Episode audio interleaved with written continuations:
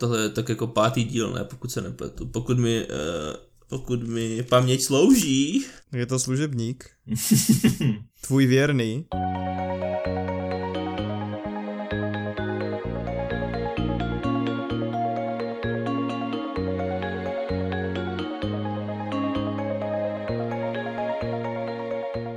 Příjemné ráno, odpoledne i večer, podle toho, kdy nás posloucháte.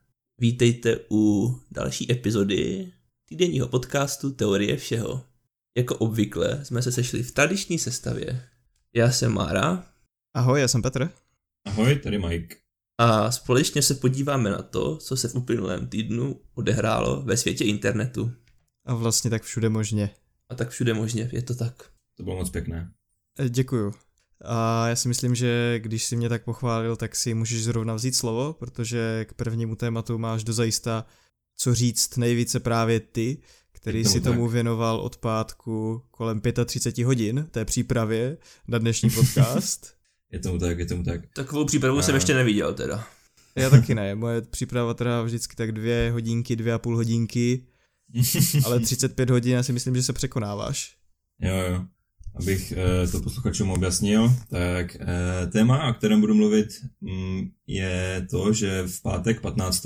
listopadu vyšla eh, hra na Nintendo Switch, to Pokémon Sword nebo Pokémon Shield, podle toho, jakou jste si vybrali verzi. Abych to nějak uvedl, tak ze začátku vysvětlím, o čem Pokémonní hry vlastně jsou. Ten princip je skoro vždycky stejný nebo velmi podobný ocitáte se v tom novém kouzelném světě plném Pokémonů a dostáváte na začátek jednoho ze tří začátečnických Pokémonů, který je jeden ze tří typů, buď to oheň, voda nebo travní. A s tímto Pokémonem se pak vydáváte na cestu plnou dobrodružství, kdy chytáte další Pokémony, potkáváte různé další trenéry, zápasíte s nimi. Na pozadí je nějaký příběh, který se liší hr, eh, hru od hry a vaším cílem je pozbírat 8 odznaků, které, mm, které získáte tím, že porazíte nějaké trenéry na stadionu. A potom jste jakoby kvalifikováni do nějakého šampionátu nebo turnaje té ligy. A do, mm, spějete k tomu, že vlastně porazíte samotného šampiona a sami se stanete tím šampionem dané oblasti. A vždycky je většinou nějaký, nějaký příběh na pozadí s tím, že v tom hrajou roli nějací legendární Pokémoni, nějaký záporácký tým. A nebo někdo takový prostě nějaký opravdu záporák, jo? Já si myslím, že zajímavá věc, nebo důležitá a opravně pokud to tak není, tak mm-hmm. je ta věc, že vždycky vychází v podstatě dvě hry, a to ano. i teď vychází Pokémon Sword a Pokémon Shield a ani v jedné té hře nejsou všichni Pokémoni. A je ta hra je udělaná tak, aby ti hráči, kteří to hrají, mohli mezi sebou ty Pokémony vyměňovat. Ano, je to tak. To je vlastně princip eh, Pokémonů už od toho 95. nebo 6. roku, kdy vyšly, kdy jsou vždycky dvě verze a opravdu jde o to, uh, Satoshi Tajiri, tvůrce Pokémonů, uh, si zakládá na tom, aby se ti hráči, v tehdejší době to bylo tak, aby se ti hráči museli potkat, kabelem si připojili ty své konzole a vyměňovali si ty Pokémony mezi sebou, aby tak mohli jakoby pozbírat opravdu všechny. To je princip her už od počátku. Má zkušenosti někdo s Pokémoníma hrama, kromě Michala? Maro, hrál jsi někdy nějakou? Uh, moje zkušenosti jsou nulové v tomhle ohledu. Mm-hmm. Já jak nejsem, nejsem konzolista a nikdy jsem žádnou konzoli od Nintendo nevlastnil, tak jsem se k tomu vlastně ani nedostal. Já se teda přiznám, že jsem hrál, ale ne na konzoli, to je hra na počítač online, tak jsem hrál Pokémon, mm. kde já nevím, z které hry to vychází. To vychází z hry uh, Leaf Green. Leaf Green nebo Fire Red. A tam je jenom první generace Pokémonů, pokud se nepletu? První a třetí. Nebo první až třetí v podstatě, protože Leaf Green a Fire Red jsou remakey první generace a jsou dělané současně se třetí. Jo, taky by stalo určitě za to zmínit, že aktuální generace je osma těch Pokémonů. Je osma už, ano. Mhm. Která se objevuje právě v té nové hře. Ano, je to tak, je to tak. Ano, a osmá generace přináší právě asi stovku nebo necelou stovku uh, nových Pokémonů, uh, nových vývojů a taky nových možností um, v té hře. Eh, co bývalo dosud třeba takovým prvkem ve hrách, eh, že existovaly takzvané hidden machines, nebo HMK, které trenér musel eh, své Pokémony naučit a pomocí těchto HMek se pak doká, dokázal nějak, mm, jak to říct, mm, fungovat s tou mapou. Jo? Prostě třeba potřebovali jste se někam dostat z, mm, z bodu A do bodu B a nechtělo se vám chodit prostě strašně dlouhou cestu, tak jste svého Pokémona naučili HM, který se jmenoval Fly a on vás tam dopravil. A nebo jste potřebovali se někam dostat, kde bylo křoví, tak eh, jste naučili Pokémona HM, které se jmenovalo Kat a to e, prostě přeseklo křoví a mohli jste se tam dostat. Toto ta hra už vynechává, jsou tady jiné mechaniky, například je tu Flying Taxi, kde nějaký týpek tady ve hře prostě provozuje taxi s Pokémonama a nějací letající Pokémoni vás přepravují po mapě Jo, takže takový posun dopředu. Já si asi pamatuju, jak to bylo v té Pokémon, tam si pamatuju, že Fly nebo něco takového bylo. Je možné, že jsem to měl na Charizardovi. Mm-hmm, určitě, určitě. No a ještě se vrátím teda k těm mým zkušenostem. Já mhm. vím, že tady do toho světa to patří, do toho světa to patří, ale není to úplně taková ta klasická hra. Tak jsem hrál Pokémon Go no. aktivně nějakou dobu, řekl bych, že skoro rok, Mm, já přibližně stejnou dobu, ano. Teď už je to nějakou dobu, taky skoro rok, co to nehraju, ale mm, jako je dost možné, že se k tomu zase někdy vrátím, protože mě to docela bavilo. A tam je právě nějaká pátá generace. Pokud se teď mm-hmm. nepletu, tak, ano, ano. tak se tam přednedávnem, přednedávnem, tak dva měsíce zpátky se tam dostala mm-hmm. a tu se přiznám, že tu už, to už jsem se vůbec jako nesetkal. Já jakožto fanoušek jak her, tak i anime seriálu, tak je znám ale uh, to teďka není to, o čem bych chtěl mluvit. Mm, ta osmá generace, uh, ty hry, jak už si změnil, se jmenují Pokémon Sword and Shield, uh, tedy meč a štít, tak je, um, je to vlastně první plnohodnotná Pokémonní hra na Nintendo Switch, protože předtím, uh, můžete si říct, že ano, předtím přišlo Pokémon Let's Go, Pikachu nebo Let's Go Eevee, ale to byl spíš takový test vývojářů a Let's Go je opravdu taková spíš podporující hra pro právě Pokémon Go, pro mobilní verzi. Je tam dost podobných prvků a ta hra je dost odlišná od všech uh, takových těch hlavních, hlavních her. Ano. A je to i hra, která míří spíš na mladší hráče. Ano, je tomu tak, je tomu tak. A to v rámci toho příběhu, nebo v čem míří na mladší hráče? Nebo ve složitosti toho gameplaye? No, jakoby ten gameplay není moc složitý, ale je tam v podstatě takové podobné prvky, kdy e, třeba chytáš, chytání Pokémonu, jo? což je dost odlišné od ostatních her. E, v tom mainstreamu jde vždycky o to, že ty chodíš nějakou, nějakým lesem nebo nějakým parkem, kde potkáš divokého Pokémona. A ty ho musíš nějakým způsobem oslabit, nebo omávit, e, otrávit, e, nějak, nějak prostě ho oslabit, aby ho mohl chytit. A v Let's Go je chytání velmi podobné jako v Go, ty vlastně, jestli víš, jak eh, vypadá konzole Nintendo Switch, tak jsou tam dva mm-hmm. takové ty joypady, uh, které se dají vysunout ven. Jo. A ty v podstatě s nimi ve vzduchu zatočíš a jak udělá, neznačíš po, pohyb hodu a Nintendo Switch ten pohyb vlastně snímá a tím jakoby snímá ten hod toho tvého Pokeballu a tak to funguje to chytání. Jako když v, eh, v Pokémon Go točíš prstem a házíš Pokebaly jenom, jenom tak, no. Jo. Takže, takže tak. A příběh je tam uh, v podstatě, nechci říct okopírovaný, ale je, je vlastně stejný jako příběh první generace. Ano, a je to taky na, tvořeno na Pokémony první generace. Což jsou nám známí Pikachu, Charizard a tak dále. A já se tě zeptám, jak se ti líbí osmá generace Pokémonů? Já jsem s ní velmi spokojený, abych řekl pravdu. Uh, jak už jste zmínili na začátku, uh, hra vyšla v pátek, dneska je, dneska je středa. A já jsem do včerejšího úterka na ní strávil přes 34 hodin. Uh, zažralo mi to spoustu času, ale jako byl to velmi, velmi příjemný čas. Ta hra je jako velmi pěkná, velmi pěkná graficky udělaná. Je, rozplývám se nad tím, jo. je krásná. Uh, gameplay je strašně fajn, příběh je zajímavý, poutavý, uh, je to zase něco nového. Uh, co mě tu trošku mrzí, tak je nějaká absence, a i když ono je to zase, mě to trošku mrzí, ale je to zajímavý, uh, zajímavý nový prvek, je to taková absence nějakého pořádného záporáckého týmu, jo všichni známe třeba, když jsme byli malí, tak jsme se dívali na seriál a tam byli raketáci, že jo. Tým Rocket prostě je uh, velký západácký tým, který, který se snaží o nadvládu světovou tím, že získává silnější a silnější Pokémony a tak nějak funguje. Tady je sice západácký tým, ale je to v podstatě převzatý trend od sedmé generace, kdy ty týmy už nejsou taková hrozba, jsou to spíš, je to spíš takový gang, takový pouliční gang, který jsou to takový pankáči, kteří jsou fanoušci jedné z tvých, eh, nebo jedné z hráčových rivalek a oni ji prostě následují kamkoliv ona se hne a pak způsobují hlavního charakteru, tedy vám, eh, problémy, jo? blokují vás, zdržují a tak dále. Jinak oni jako takový samotní nemají žádný masterplan na ovládnutí světa. Samozřejmě v té hře je záporák, eh, dá se odhadnout už od začátku, kdo ten záporák bude, i když on se tak na začátku neprojevuje, ale no dá se, dá se to prostě předvídat. Ale řekl bych, že ten záporák tady v té hře působí tak trochu jako Thanos, eh, protože on je opravdu hrdinou svého příběhu, dalo by se říct. On má svou motivaci, proč věci dělá a vnímá to jako, že je to dobře. Já, co jsem se díval na recenze, Mhm, tak na Metacritics to dostalo 8,2, mhm, to je pěkné. což si myslím, že je dobré. Nepletu se, Maro? Tak uh, záleží, jak se na to díváš, že jo. No, mohl bys i o hře, která má 6 10 říct, že je nadprůměrná. Každopádně z mého pohledu, z mého pohledu obecně platí, že hry, které mají na 80, už jsou většinou opravdu kvalitní. Tak já se ptám z toho hlediska, že nevím, jak se to hodnocení těch her pohybuje Mm, a potom bys mohl brát něco jako modus nebo medián, víš co, protože opravdu to hodnocení, já si myslím, že máš daleko víc her, které mají nad 50%, než těch, které mají jako pod 50%. Je to přesně tak, jak říkáš, no, ono to hodnocení bohužel, nebo hodnocení her ne- nebývá, nebývá často, řekl bych, úplně rozložené po celé té stupnici tak, jak by mělo být. Takže z tohohle pohledu si myslím, že cokoliv chce na 80 je prostě už jako, můžeš to považovat za fakt kvalitní hru.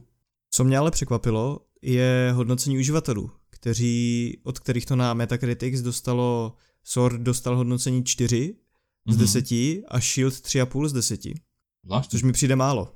A bylo tam napsané, nebo bylo bylo tam, bylo tam uvedené, proč to tak je? No, nějaké komentáře k tomu? Uh, Komentář, který jsem tam k tomu přečetl, je, že jednak to bylo teda dražší o 20 dolarů než předchozí hry. Mhm. Uh, prý ty animace nebyly až tak propracované, jak by mohly být, což teda z toho, co jsi říkal ty, Mhm. mi nepřijde, že by to byla pravda, nebo prostě Jako nevnímám to, že by byly nějak špatně. Prostě on, on určitě jako Pokémonní hry mají ze, eh, zažít určitý trend toho, jak fungují ty animace v, eh, třeba v tom souboji. Předpokládám, že tady ten komentář eh, vztahuje k souboji. A já jsem s tím spokojený. Mně nepřijdou nedostatečné, řekl bych. A potom tam psal nějaký komentář, že tam bylo, že tam původně mělo být eh, více Pokémonů, Mhm. kteří byli jako odstranění, aby byla jako lepší kvalita těch Pokémonů, kteří se tam dostanou, těch modelů Pokémonů. Mhm. Mhm. Ale podle toho komentáře ty modely vypadají stejně jak v těch předchozích hrách a Mhm. Jako není to vidět. Tak to nevím. Není, není vidět to, proč se to jako... Jako na jednu stranu, jestli je to pravda, tady to, že byli odstraněni někteří uh, Pokémoni z toho důvodu, aby byla zachována nějaká kvalita, tak si myslím, že je to správný krok. Já to tam jako nepocituju. Tam bylo číslo 60%, že až že 60% Pokémonů bylo jako odstraněno z důvodu, tak, aby jo. byla lepší ta Teď kvalita. teďka No. je tam těch Pokémonů nějakých jako necelá stovka. Jo, tak to bych bylo fakt hodně. A to žádná generace jako určitě tolik nepřinesla. Nejvíc snad přinesla první generace a třetí to bylo 150, kolem 150. První 151. Já si myslím, že on nemyslí celou, že on nemyslí tu osmou generaci, ale Mhm. možná myslí všechny ty Pokémony, co Jo, se tam to- dostanou. Jo, myslíš tak to ano, protože ano, v té hře je spousta Pokémonů z minulých generací, ale ne všichni, to je pravda, ano. Už vím, o čem mluvíš, ano. Což je pravda, to mě taky trošku mrzí, jo. Že není možnost mít tu opravdu všechny, že si je se můžete právě přesunout z těch minulých her, jako pomocí toho obchodování nebo výměny, ale je jich tedy omezené množství. Jo, to je fakt. Já zatím jako jsem pořád ještě ve fázi kompletaci toho Pokédexu, takže ještě nemám všechny a nevím, kdo tady teda přesně chybí, ale věřím, že to může někomu vadit, ano. No a teda ob- obecně teda obecně ti lidé asi moc spokojení nejsou. Já jsem si vypsal tady Mhm. těch pár jako poznámek, Jo. Ale já nevím, já nejsem cílovka tady tohoto, Mhm. takže pokud se Mhm. to líbilo tobě, tak si myslím, že ty bys asi tu hru doporučil, předpokládám. Jo, jako já se cítím jak malé dítě teďka, já se tady prostě to bavím, já jsem si říkal, že si to projdu prostě rychle, ale pak si tady najdu, jak uh, trávím hodinu a půl jenom v Wild Area, což je strašně rozsáhlá oblast, kde se můžete vyblbnout opravdu, takže fakt si to naprosto užívám. Uh, takže to by bylo asi doporučení z naší strany. A já bych se možná ještě chvilku pobavil o té osmé generaci těch Pokémonů. Mhm. Uh, já jsem si plus minus procházel, jak vypadají. Zeptám se, jakého jsi vybral startera? Vybral jsem si Grukyho, to je travní opička. A jaké jsou ty další dvě varianty? Další je ohnivý zajíček z Korbany. A toho vodního si nepamatuju, to je nějaký chameleon nebo plas, uh, jak se jmenuje. Uh, Sobl, ano, Sobl se jmenuje. Já teda za mě můžu říct, že mi se taky ta osmá generace líbí, co jsem se díval. Zajímavá věc, co mi tam přišla, tak je, že jsou tam Pokémoni, kteří, které jsme viděli v těch předchozích generacích, ale mají uh, Galarian formu. Ano, takže ano. jsou to něco jako Alolan Pokémoni. Ano, to už je, jak jsi zmínil, Alolan, to už je taky ze sedmé generace zažitý prvek, kdy Pokémoni, které už známe, přichází v nových eh, designech a taky mají nové typy. Eh, co třeba bych mohl zmínit, koho by mohli, eh, určitě mm, ty, když jsi hrál Pokémon Go, tak znáš Pokémona Ponytu, nebo její vývoj Ra- Rapidash. Ano, eh, přiznám se, že když jsem se na ní díval, tak ona vypadá jak z nějaké z nějakého katalogu pro holky, co si hrají s panenkami. Ano, takový prostě My Little Pony. Ano, Jo. totálně. Ano, totální. Ona je to, myslím, že fairy. Tady je to fairy Pokémon, původně je to ohnivý Pokémon, fairy. Já do, dosud nevím, jak to překládat, jestli je to výlový, pohádkový nebo krásný typ, jo, prostě, prostě typ fairy. A co mě zaujalo, a zase mě oprav, pokud to tak není, mm-hmm. protože ty se v tom vyznáš víc, tak někteří z těch Pokémonů, které jsme znali, znali z těch předchozích generací Ano, a přibyl jim ten Galarian, ta Galarian forma, ano. tak dostali třeba další vývoj. ano, je tomu tak, je tomu tak. Například Pokémon Zigzagoon, jestli znáš, z třetí Znám. generace, tak ten je, tu, ten je původně normální typ, tady vystupuje jako normální a temný. Eh, Zigzagoon, jeho vývoj Linoon a přibyla mu tady třetí vývojová fáze a to Obstagoon, která je taková jako velká lasička, která stojí na zadních nohách a taková jako působí tak jako drsně. Působí punkově. trošku jako vlkodlak. Jo, jo, jo, je tomu, je tomu tak. A co jsem se ještě díval, tak Farfetch, Farfetchdovi Mhm. přibyl vývoj. Ano, ale tady ten Farfetch'd je taky jiný. Norma, původní Farfetch'd je uh, létající typ, tady je čistě bojový a uh, jeho vývoj nosí velký meč a velký štít, jak uh, naznačuje název hry taky.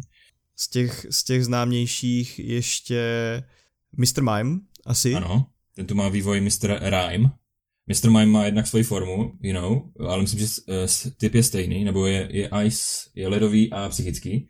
A má tu vývojovou formu Mr. Rhyme, který není teda mime, ale je to jakoby step dancer. Tanečník stepu, takže... A k těm uh, galarímským formám máš je, ještě jednu poznámku a to tu, že mně se teda líbí, jak vypadá Weezing. Jo, Weezing vypadá strašně cool, no. Uh, jestli znáte Weezinga, tak uh, je to Ho měli taková... raketáci, pokud se nepletu. Ano, měli ho raketáci, taková dvojitá hlava, jedovatý Pokémon.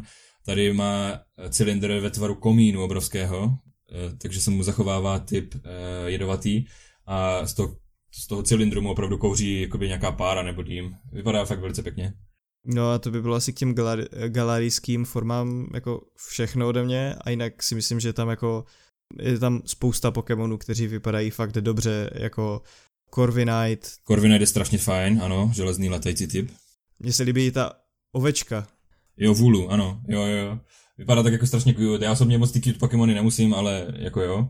Co mě osobně velice zaujalo, tak je Pokémon, Toxtricity se jmenuje. To je Pokémon, který nebyl zveřejněný v trailerech a já ho samozřejmě mám ve svém týmu. A je to Pokémon, který je napůl elektrický a napůl jedovatý a působí velmi jako badass, fakt jako dobrý. Je to sice takový trošku glass kanon, ale strašně super. Takže něco jako Gengar. Tak nějak.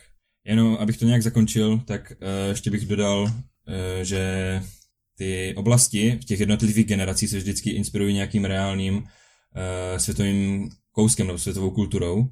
Je tomu tak, že od první do čtvrté generace to byly převážně uh, japonské ostrovy a japonská kultura. Potom pátá přišla s kulturou USA, šestá byla kultura Francie a taky uh, ten region byl ve tvaru Francie. Sedmička byla potom Havajské ostrovy a v osmé generaci to je jasná inspirace Velkou Británii. Můžeme tady Můžeme to vidět na třeba jednotlivých jménech měst, když e, zmíním náhodně třeba Hammerlock, nebo je tu Motostoke, pak je tu nějaký, jak se to jmenovalo, uh, Stowe on Side, Sirchester, jo, a takové prostě mm, jakoby inspirace těmi britskými názvy, tak je to vidět, když se bavíte s některými charaktery, tak je tam uh, v tom textu je jasně znatelná nějaká jakoby britská uh, hovorová nebo hovorová angličtina, kterou mluví třeba teenageři a tak, takové je to strašně fajn. Taky když procházíte někdy nějakým parkem nebo lesem, tak vám do toho hraje skotská hudba, slyšíte tam prostě ty, ty pipy, jo, a je to moc fajn. Myslím, že české slovičko proto je Dudy. Ano, nemohl jsem si vzpomenout, proto jsem řekl Pipey. a říkám, spousta Pokémonů, který se mi líbí. Je tam samozřejmě spousta bizarních Pokémonů, to už tak bývá. To je tak vždycky, ano, je to tak. A já se ti zeptám ještě na legendární Pokémony, s těma se setkal? Mm-hmm. Uh, setkal, já jsem právě včera se dostal na konec toho jakoby hlavního příběhu. Mm, těsně předtím se setkáváme s tou jakoby zápornou postavou legendární, která se jmenuje Eternatus. Je to napůl dračí, napůl jedovatý Pokémon, tak toho už se mi podařilo úspěšně, úspěšně chytit. Uh, je to takový jako opravdu hodně silný Pokémon, byl to docela těžký souboj s ním. Eh, vypadá tak trochu bizárně, vypadá to jako taková nějaká kostra, prostě, která má v sobě nějakou svítící kouli a kolem toho jakoby je nějak ta kostra toho draka. A potom jsou tu ti dva hrdinové, kteří představují jednotlivý meč a štít, to je eh, Zakian a Zamazan, Zamazenta, myslím se jmenuje ten druhý. Jo, a věřím, že teprve přijde šance si je chytit, ještě jsem se k tomu nedostal. A my jsme se právě, když vyšel ten první trailer, tak jsme se s Marou pozastavovali nad tím, jak se nám nelíbí ten... Ano, Zakian, myslím, to je ten s tím mečem. A já jsem si na vás zrovna včera eh, vzpomněl, když eh, jsem, když jsem s ním interagoval, a vy jste, vám strašně vadilo, že ten meč, jako jestli je to součástí jeho těla nebo ne, že? Jestli si pamatuju správně. Jo, jo, jo. Tak eh, vám můžu říct, že to není součástí jeho těla a má to své opodstatnění, proč ho drží tak to, jak ho drží a je to fajn. Je to fajn, protože oni, ti Pokémoni mají dvě různé verze toho, jak vypadají. A te, ty původní, ta je bez štítu a bez meče. Dobře, dobře. Ale já mám ještě jednu otázku k tomu, jestli můžu teda. Určitě, určitě. Možná nevím, jestli úplně na závěr, těžko říct, uvidíme. Uh, jestli si myslíš, že je v současné době stále nutný vydávat uh, dvě hry, která uh, každá stojí plnou cenu. Jestli by to nešlo v současnosti mm-hmm. udělat už trošku jinak, nějakým jiným způsobem, třeba to tradování. Co si o tom myslíš? Jo, jo, jo. To je rozhodně dobrá otázka. Ano, ono to totiž jakoby není všechno jenom to, že si koupíš dvě, jednu plnou hru, ty ještě musíš mít nějaký jakoby membership uh, u Nintendo, Eh, který ti pak umožňuje jednak to tradování nebo taky souboje s ostatními hráči. Eh, je pravda, že ta původní myšlenka toho setkávání a vyměňování z těch 90. let, přelomu 90. let tohoto století, už prostě nějak vyprchala, protože tehdy to fakt nešlo si vyměňovat přes internetové připojení, že? Tehdy se ti hráči museli potkat a kabelem si to vyměňovat. Je fakt, že to už dneska ten internet překonává. Takže mm, je to otázka. Rozhodně cena Cena je velký mínus této hry, nebo obou těchto her. Já se zeptám za tu službu, eh, kterou si zmínil od toho Nintendo, taky platíš? Jo, je placená, je placená. Na, myslím, že minimálně tři měsíční verze, nebo jak? Teď si nejsem jistý, to bych kecal, teď vůbec do toho nechci zabírat, já jsem se na to moc nedíval, jo? Takže nejsem si jistý. Ta služba je to něco podobného, jako má třeba Xbox nebo PlayStation, jo? To je prostě zkrátka, zkrátka proto, abys mohl hrát online. Mm-hmm. A to pak jako by platí ale pro všechny hry, to není jenom pro Pokémony. Je to, to je třeba pro Super Smash Bros. a další. To je třeba říct, přesně tak, no. A tak ono v některých těch Pokémonních hrách to funguje, třeba v tom Goučku, kde mm. ti lidé chodí po venku a sbírají ty Pokémony, tak tam, aby se mohl vyměňovat, tak právě musíš stát vedle toho člověka. Což si myslím, že to je ta původní myšlenka a na té platformě, která je mobilní, to dává smysl. Jako ono, Nintendo Switch je v podstatě taky mobilní, jo, ale kolik lidí s ním chodí po ulici, že? No, to je, ta, to je ta druhá věc, no, protože telefon máš vždycky u sebe a můžeš ho prostě vytáhnout kdykoliv. Celkově jako myšlenka Goučka se mi líbí, to, že to vytáhne ty lidi ven a chodí prostě a chytají. Takže. No a přitom Pokémon Go je taky jenom jedna hra, že? Mhm, jo, je to tak. Jo, možná, že už se to pomalu dostává jakoby do toho eh, překonání, ale myslím si, že třeba ten Satoshi Tajiri možná na tom jako lpí, protože to je třeba ten princip, na kterém on to vybudoval. A on je pořád u kormidla? Uh, není jakoby vedoucí toho, ale má tam důležité slovo. On je třeba jako jeden z hlavních producentů, ale protože jeho názor samozřejmě tam má váhu. On je jakoby v té společnosti v podstatě taková jako nějaká legenda, která to tak jako nějak založila, že jo, tak to tam prostě nějak řídí, ale nemá hlavní slovo asi. Uh-huh, uh-huh. Dobře. A máš k tomu ještě něco, co bys chtěl říct? Za mě asi všechno. Dobře, dobře. A já bych se si teda posunul na další téma, kterým je spuštění streamovací platformy Google Stadia a předám slovo Markovi, který je hlavním moderátorem tohoto tématu. Tak dík za slovo. Abychom to nějak uvedli, tak co je vlastně Google Stadia? Google Stadia je streamovací platforma pro hráče. To znamená, že z toho jako nějakého ekosystému hraní kompletně odpadá nutnost vlastnit fyzicky nějaký hardware. Jakákoliv, jaká, nebo v vozovkách jakákoliv, prostě nějaká hra, kterou budete chtít hrát, tak tu je zkrátka možné streamovat přes servery Google, přímo do vašeho počítače, mobilního telefonu, televize. To je v podstatě celá premisa Google Stadia. Nicméně, eh, samozřejmě záleží na tom, jak taková služba bude fungovat.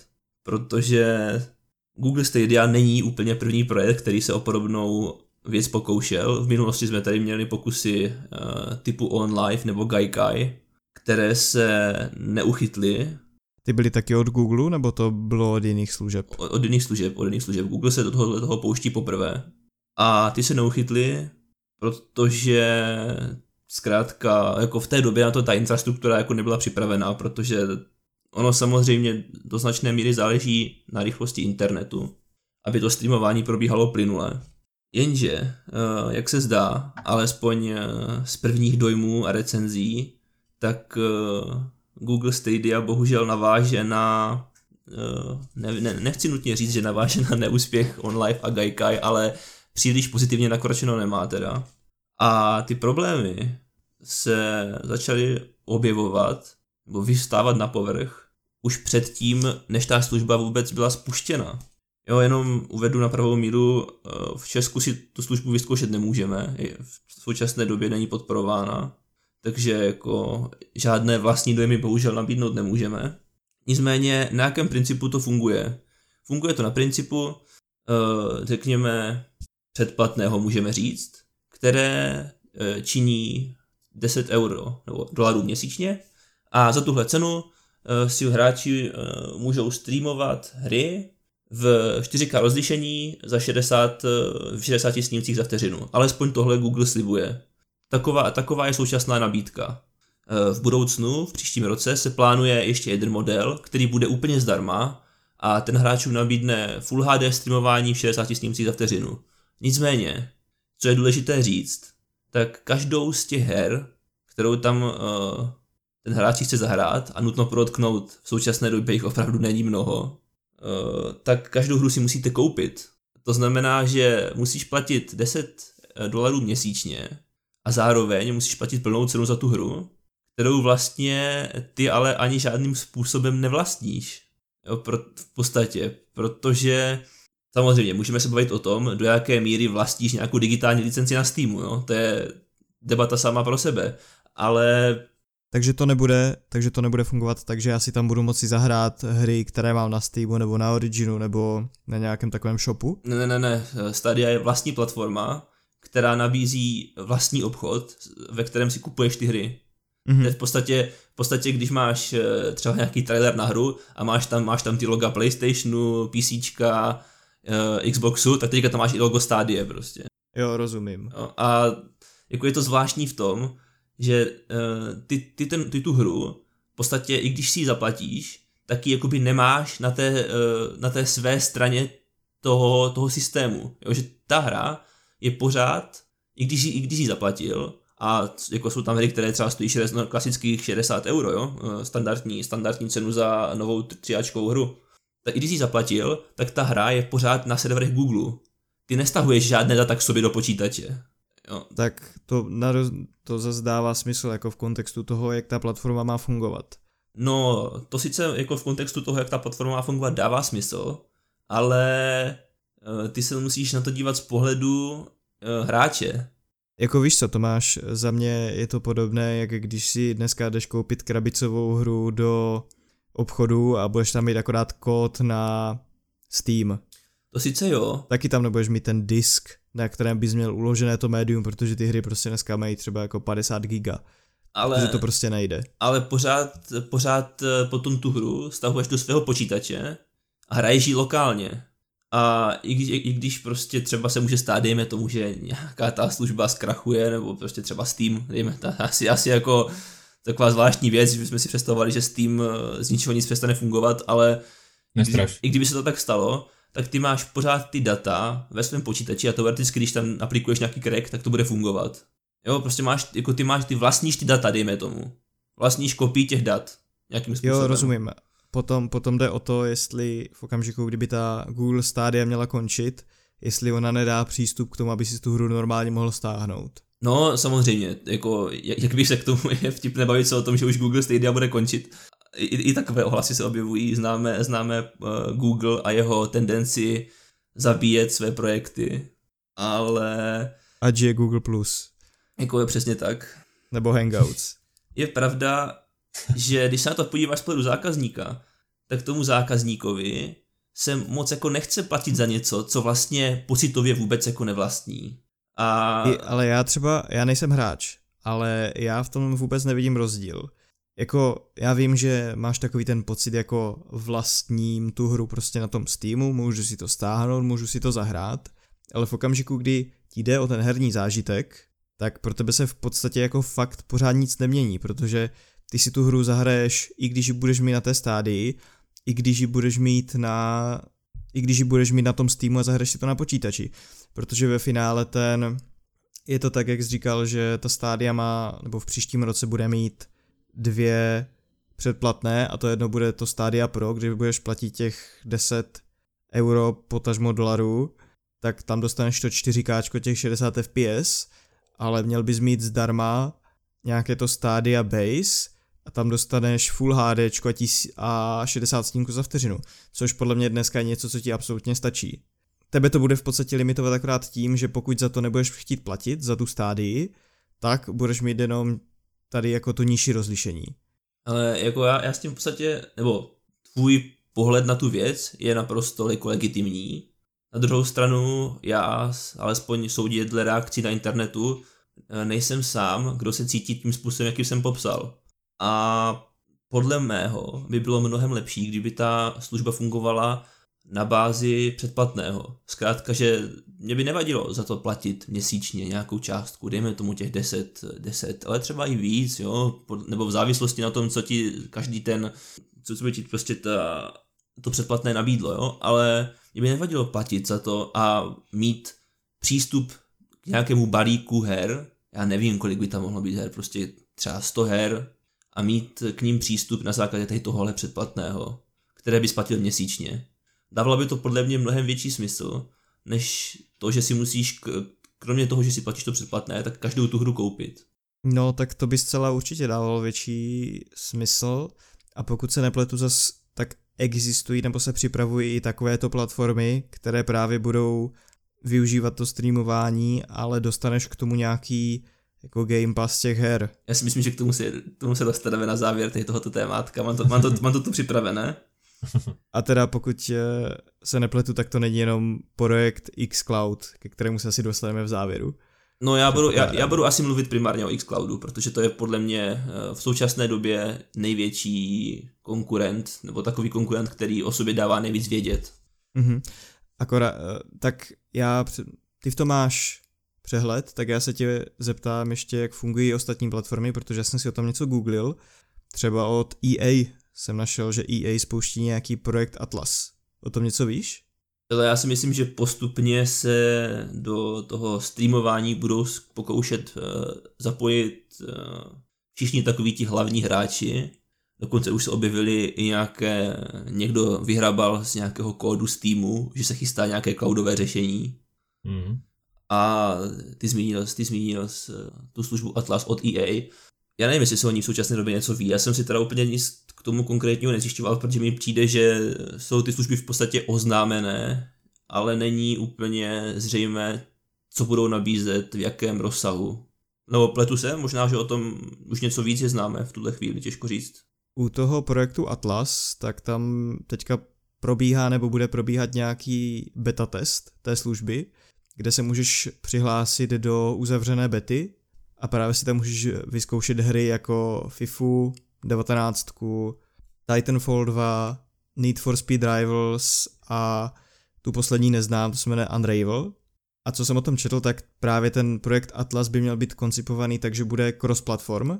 To znamená, že ty si zahraješ s hráči, kteří budou hrát na počítačích, na televizích, na telefonech a všichni si zahrají tak jako dohromady. To je jedna věc, která mi přijde zajímavá ale to je v podstatě i u té Google stádie, to asi bude fungovat podobně. A EA teď na Originu na, nabízí nějaký pás, že si můžeš hrát nějaké velké množství her za 15 dolarů měsíčně a tady tohle by mohlo být nacněné tak jako nějak podobně. A podle mě tady ty služby dávají opravdu smysl jako v okamžiku, kdy ty k tomu virtuálnímu hardwareu dostaneš ještě nějaké ty hry, co můžeš hrát. Přesně tak, no, protože, a říkám, k tomu se potom dostaneme i k tomu Game Passu, například Microsoft, a já si myslím, že u EA to bude podobné, že oni budou chápat to, tu možnost ty hry streamovat jako takový doplněk nebo rozšíření těch svých služeb. Takovou jako rozšíření nad rámec toho základu, který už oni mají. To znamená, že ty budeš moct pořád si hry kupovat a stahovat si je na disk, nebo, nebo, nebo si je předplácet a stahovat si je na disk, ale, za, ale zároveň, když si je nebudeš chtít stahovat, tak si je budeš moct streamovat. A to je v pořádku, pokud to streamování samozřejmě bude fungovat, že? Což, jak se dozvíme u stádie, není úplně pravda. Ale uh, bohužel, nebo bohužel, bohužel možná pro Google Stadia, uh, ta je založená pouze na streamování. Její celý obchodní model je jen streamování. Když to, jak říkám, EA, Microsoft, ti to, ti to berou pouze jako jakousi součást toho svého ekosystému. Což je, což je automaticky podle mě mého staví do výhodnější pozice. To ano, eh, mě by, říkám, ta Google Stadia by mě dávala smysl v okamžiku, kdy ty by si tam mohl hrát hry z těch ostatních platform, jako je Steam.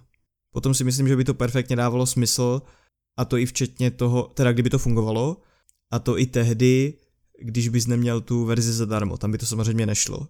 Ta verze zadarmo, to stádia base je tam samozřejmě, protože Google bude dostávat nějaké fíčka z těch prodaných her na té stádii a z toho bude platit z toho bude platit tady za tu Stadia Base, která je zadarmo. No jasně no. Tak uh, ať už je to zadarmo nebo je to placené, asi se, asi se shodneme na tom, že by bylo dobré, kdyby to v prvé řadě fungovalo. Jenže uh, ono už před vydáním, jak jsem říkal, začalo na internet prosakovat, že to zkrátka nebude tak žavé s tou stádií. Jo, můžeme se například podívat na počet dostupných her, ještě pár dní před startem jich bylo pouze 12. Pouze 12 her, které si mohl na, na tu stádii koupit. A byly mezi tím nějaké aspoň jako třiáčkové tituly? No, vlastně je to paradoxní v tom, že ani ne. E, bylo tam například Red Dead Redemption 2, což ano, to se dá považovat za relativně velký titul, který je i třeba docela náročný na hardware a tím pádem by mělo smysl ho streamovat protože si ho třeba tolik hráčů nebude moct užít v té nejvyšší kvalitě. Ale opět, i Red Dead Redemption 2 je přece rok stará hra, jako, a to tam byly i jiné tituly, bylo tam třeba, byl tam třeba Tomb Raider 2013, potom, potom ten, a potom ty další dva díly. A to jsou prostě hry, které už přece všichni hráči jako mají. Není, není potřeba, aby takovéhle hry byly součástí 12 členého line-upu.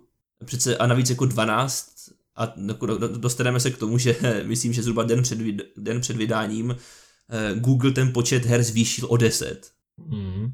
Což, je, což je opět taky zajímavé, jako proč neoznámili těch konečných 22 her hned od začátku a prostě během několika dnů tam dalších 10 přidali. To, ne, to, to bylo tak těžké oznámit 22 her od začátku a tím neříkám, že 22 her je dostatečný počet. I to je hrozně málo. Jako na spuštění nové platformy je prostě 22, 22 položek v obchodě je prostě jako, tam by mělo být 222, ne 22 jako. Já si myslím, že oni vyjednávali ty podmínky do poslední chvíle a vyjednali je až tak těsně jako před tím spuštěním té služby, že to nemohli prostě oznámit dopředu. No počkej, ale jako tam třeba, jako my víme, že například Jedi Fallen Order bude na stádii, ale mezi, těma, eh, mezi těmi tituly, které jsou teďka v tuto chvíli dostupné, on prostě není. Což je podle mě jako Eh, naprosté obchodní selhání. No, tak to je, to je podle mě technická, to je nějaký technický problém. Prostě udělat ten port. Jako já chápu, že uh, je tam potřeba vyjednávat tyhle ty věci dopředu, ale tak přece jako Google ne, není žádný jako malý hráč na trhu. To přece není možné, aby si nevyjednal ty podmínky, zvlášť ve chvíli, kdy oznámí, že ta hra na jeho platformu vyjde.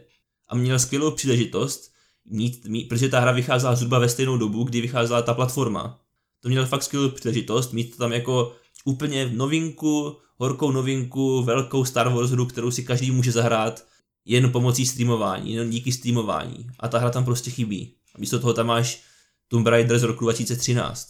Jo, to je problém, ale potom, jako víš co, my jsme se bavili pár dílů zpátky o těch platformách, o těch obchodech a já si myslím, že i Google má problémy s tím, že ho mezi, sebou, že ho mezi sebe ty menší společnosti nech, nechtějí, nechtějí pustit. Jak to myslíš? No myslím tím to, že jaký důvod má třeba EA, aby ta hra, ten Star Wars Fallen Order, běžel i na té Google stádii, když EA má prostě ten vlastní shop.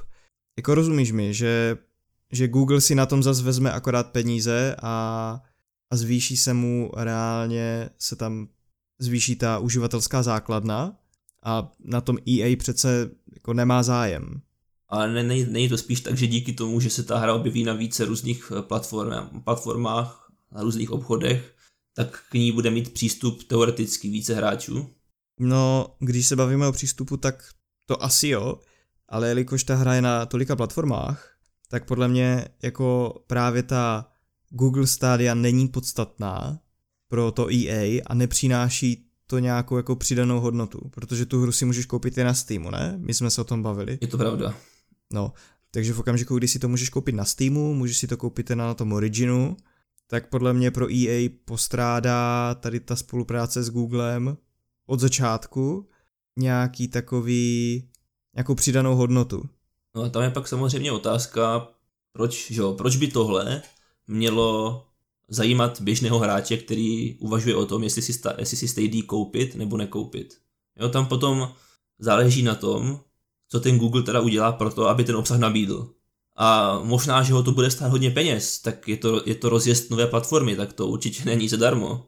To s tím prostě asi Google bude muset počítat, že ty náklady budou minimálně zpočátku vyšší.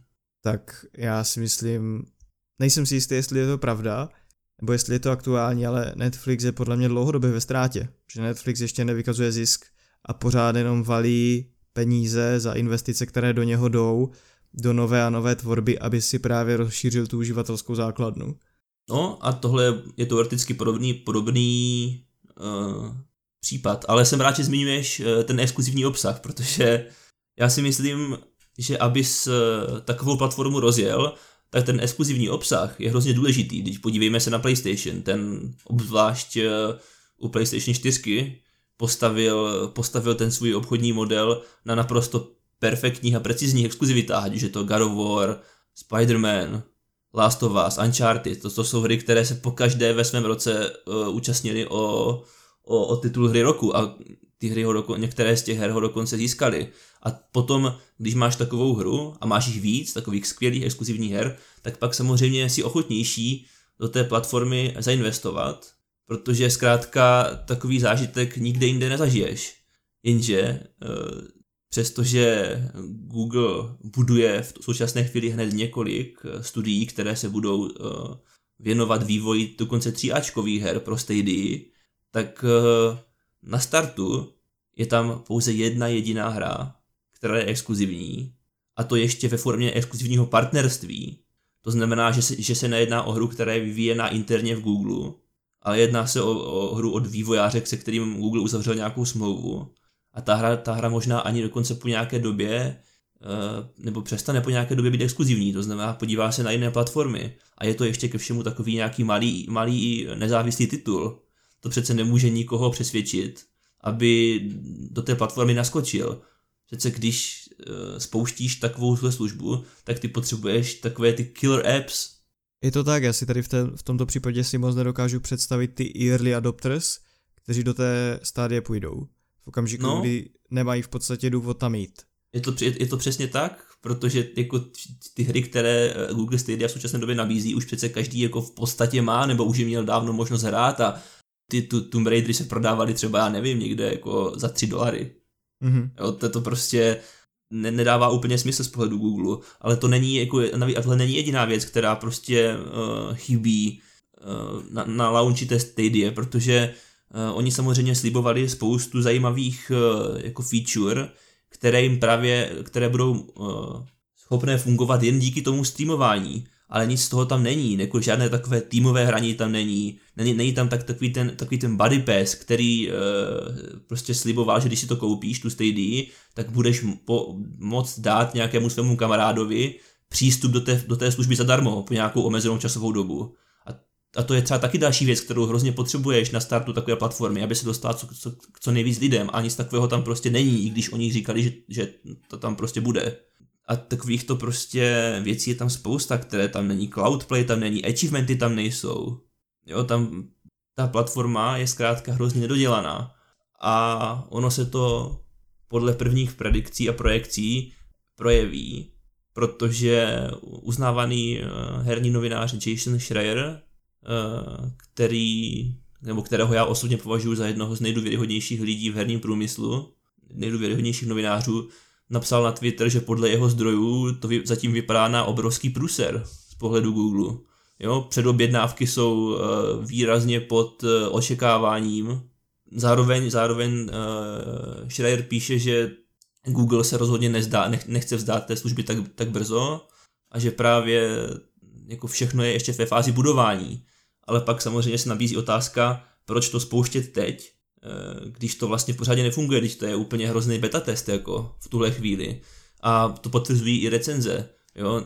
Prostě uh, New York Times sice píše například, že jsou jako tak nějak obecně ohromení tím, jak, jak to hezky funguje, ale zároveň říkají, že to prostě není služba, která by tě měla donutit, abys opustil hraní na konzoli. Ale pak jsou i recenzenti, kteří si stěžují na samotné fungování. Například Forbes napsal, že jsou úplně šokovaní, jak špatně to streamování fungovalo u nich doma někde, co si, co si tam jako zkoušeli. Jo, a nejsou prostě, nejsou prostě sami. Eh, herní server Polygon například píše, že Stadia měla jediný, jako jedin, měla jediný úkol a to uh, jako nějakým způsobem streamovat obsah. Což sice jakž tak dělá a dělá to jakž tak dobře, ale v podstatě není co streamovat a není to ani dostatečně efektivní tak ono problém tady takovýchto platform bude i ta infrastruktura, protože ty společnosti, které tady tohle budou chtít provozovat, budou muset obrovsky, budou muset dát obrovské peníze do infrastruktury, protože co jsem se díval, tak třeba při, tom maxi, při té maximální kvalitě, tak Google Stadia za hodinu hraní jí proteče skoro 16 giga dat. A to jsou obrovské kvanta. Jako je to, je to v tomhle ohledu náročnější, než kdyby si tu hru stáhl do počítače. No tak to je super náročnější. A když si vezmete, že byste to třeba hráli dva, že byste hráli na té stádii z jednoho internetového připojení, tak to prostě bude problém. Jo, tam, tam, eh, se, se, tam se točí stovky gigabajtů dat a jak ukazuje se, jak výrazně, v tuhle, aspoň v tuhle chvíli, jak výrazně je to streamování náročnější než na, na, na, na tu kapacitu, než kdyby si tu hru stál do počítače. Což samozřejmě pořád ukazuje na, na značné limity tady téhle té služby. Jako blížíme se asi do bodu, kdy to bude čím dál víc dostupnější a odladěnější, ale v tuhle chvíli tam ještě zkrátka nejsme a to s ohledem na to, že si za to uh, Google účtuje nějak, nějaké peníze a považuje to v podstatě za hotový uh, finální produkt, uh, je prostě hrozné. Teď se přesuneme k dalšímu tématu, nebo k dalším pár tématům, ale všechny už se budou týkat nějakých oznámení nebo nějakých konferencí. A začneme tím, že den zpátky, tedy v úterý 19.11. bylo oznámeno, že vyjde pokračování série Half-Life. Nový díl Half-Life, jej! Po 12 letech. Internet, internet nám hoří. Pokračování Half-Lifeu, které si nikdo nezahraje. Pravděpodobně. Protože je na VR. Přesně tak. O tomto pokračování se více dozvíme z našeho pohledu zítra, tedy 21.11. ve čtvrtek. Teoreticky bychom se měli dočkat nějakého traileru nebo gameplay, pokud se nepletu. Mm, takhle, v současné době, kromě toho, že se ta hra jmenuje Half-Life Alyx, eh, což je eh, postava eh, vedlejší, vedlejší, nebo ne vedlejší, je to v podstatě jedna z hlavních postav série Half-Life, konkrétně druhého dílu a těch potom následných epizod, tak víme ještě to, že by se mělo jednat o plnohodnotnou příběhovou hru, která by snad podle nějakých, a opět jsou to jen spekulace, měla trvat nějakých, dejme tomu, 15 hodin na dohrání, takže opravdu plnohodnotný singleplayerový zážitek. Eh, měl by to být uh, prequel uh, k Half-Life 2. A co se týče nějakých herních mechanik, tak podle nějakých zdrojů, které, které máme, a například web Ars Technica je označil za relativně důvěryhodné, tak by se měli mít takovou nějakou, takové nějaké rukavice magnetické, které nám umožní efektivněji manipulovat s předměty v tom herním světě a mělo, a tyto rukavice by měly být eh, podobně přelomovou mechanikou, jako byl ve své době ta gravitační zbraň z Half-Lifeu. Takže to je všechno, co se o tom ví. My se dozvíme víc, jak, jak říká Peťa, ve čtvrtek, ale já osobně neočekávám žádný uh, velký trailer, očekávám spíš takové nějaké střípky informací, a to hlavní odhalení, včetně gameplay, by mohlo proběhnout 12. prosince eh, během předávání cen The Game Awards. Ale já si myslím, že se můžeme povědět o tom, jestli si myslíte, že takováhle hra může být eh, přesně tím titulem, který přesvědčí hráči, aby zainvestovali do VR. A pozor, nemusí to být nutně, nemusí to být nutně uh, Valve Index, který je samozřejmě extrémně drahý a v takové té plné edici stojí uh, a zhruba 1100 euro, ale prodávají se, prodávají se i mnohem levnější VR headsety samozřejmě. No a mě právě zajímalo, jestli, jestli si myslíte, že by tohle mohlo být fakt něco, co ty hráče přesvědčí. Já bych ti ještě doplnil, že to oznámení je zítra v 19.00, ale otázka, jestli do té doby bude díl našeho podcastu venku, takže možná to budeme oznamovat jako zpětně. A já jsem zachytil ještě nějakou zprávu, že tohle by měla být první ze tří her ve VR ze světa Half-Lifeu. O, nevím, jestli ze světa Half-Lifeu, to si úplně nemyslím. Měla by to být jedna ze tří her, plnohodnotných her, na kterých eh, ve Valve pracují. No, abych se vrátil k té tvojí otázce, tak uh, možná nějací jako srdcaři, fanoušci Half-Lifeu, ale myslím si, že jako každý hráč, který kdy hrál Half-Life, do toho úplně investovat nebude. Nebo? No, já si to taky myslím totiž. Fakt pár těch srdcařů protože podle mě, podle mě jako jedna hra přece nemůže být dostatek pro to, aby, si, hmm. aby se zainvestoval tolik peněz, protože i, i, i v ty levnější headsety můžou stát třeba stovky dolarů. A podle mě zkrátka jedna hra nebo jeden software není, ať už jakýkoliv, ať už je jakkoliv, nebo to by musel, dobře, to by, to by muselo být opravdu extrémně průlomový, muselo by to být něco, co tě úplně jako tak ohromí, že jsi to ještě nikdy v životě neviděl to samozřejmě nevíme, jestli to něco takového bude a pravděpodobně, i když ta hra třeba bude skvělá, možná, možná jo, možná ne, tak pravděpodobně nebude až tak šokující. Jo, a v takovém případě si nejsem úplně jistý, jestli jeden jediný titul je dost na to, aby si skoupil eh, VR headset. Z mého pohledu spíš ne teda. No a já za mě asi souhlasím, no. Za mě asi taky ne.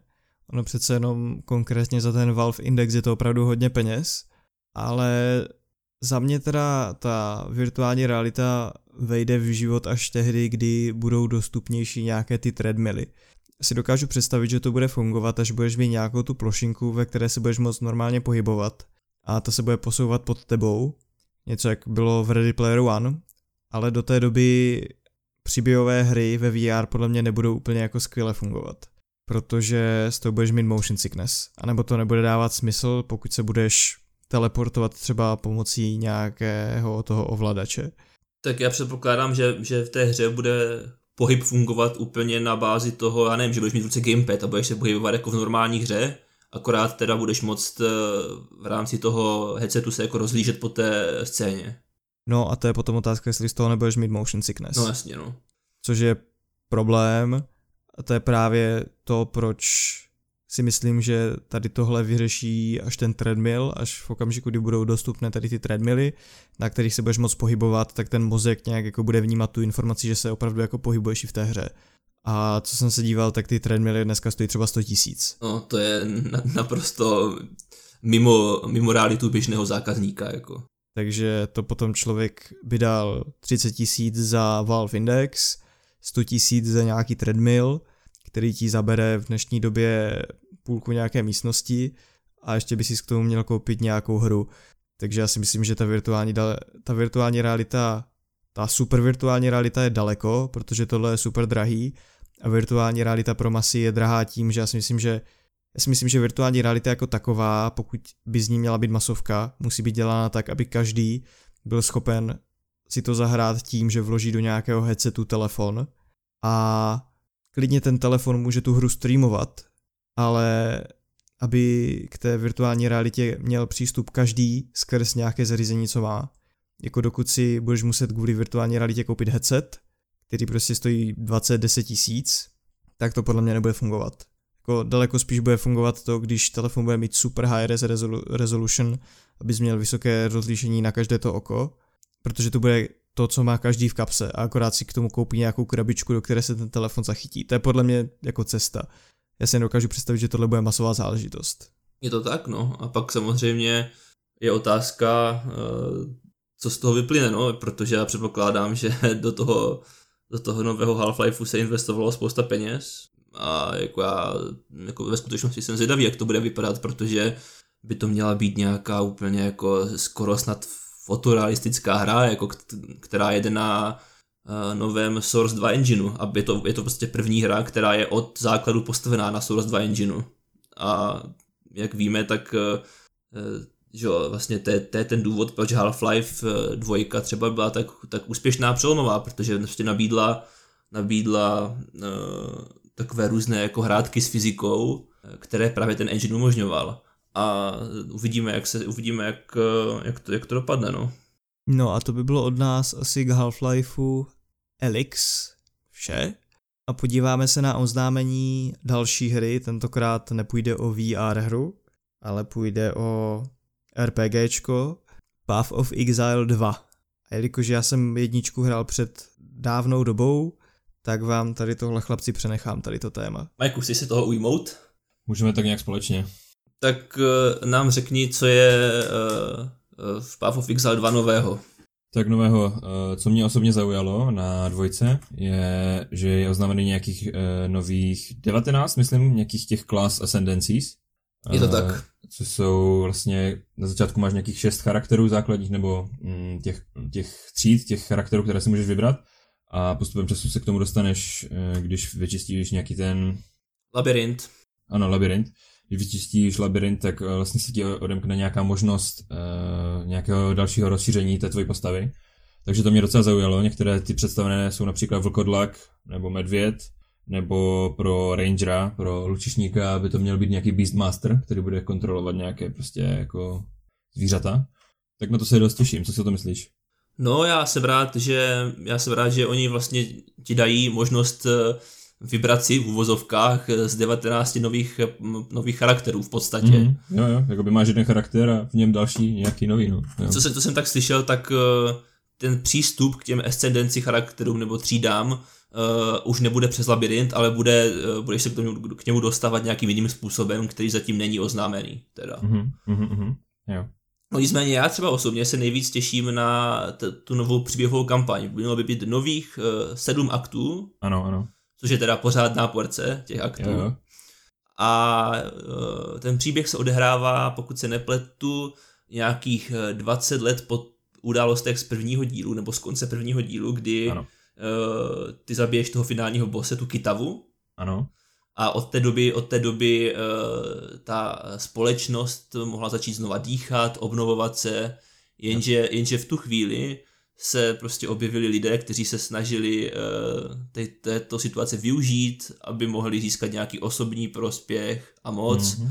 A začali, uh, začala korupce tady toho regionu reklást a ty se budeš ano. snažit uh, zase prostě tady uh, tomu nějak zabránit.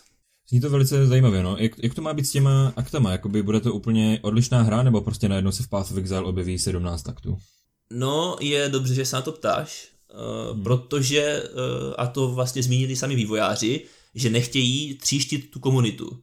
Hmm. To znamená, že eh, nebudou existovat dvě hry, čili Path of Exile 1 a Path of Exile 2. Hmm. Bude pouze jenom jedna hra, která se pravděpodobně asi bude jmenovat Path of Exile 2, ve které bude všech těch 17 aktů, to znamená těch současných 10. No. A potom uh, si budeš moct uh, a jako těžko říct, jakým způsobem to bude fungovat, jestli tam budeš moct nějakým způsobem překlikávat nebo něco, Možná jak bude- jsou ty kapitoly, eh, máš tam kapitolu 1, 5 aktů, kapitolu 2, 5 aktů, tak možná přidají nějakou další kapitolu, nebo prostě Ano, předpokládám, že Welcome to něco... Path of Exile 2, nevím, no.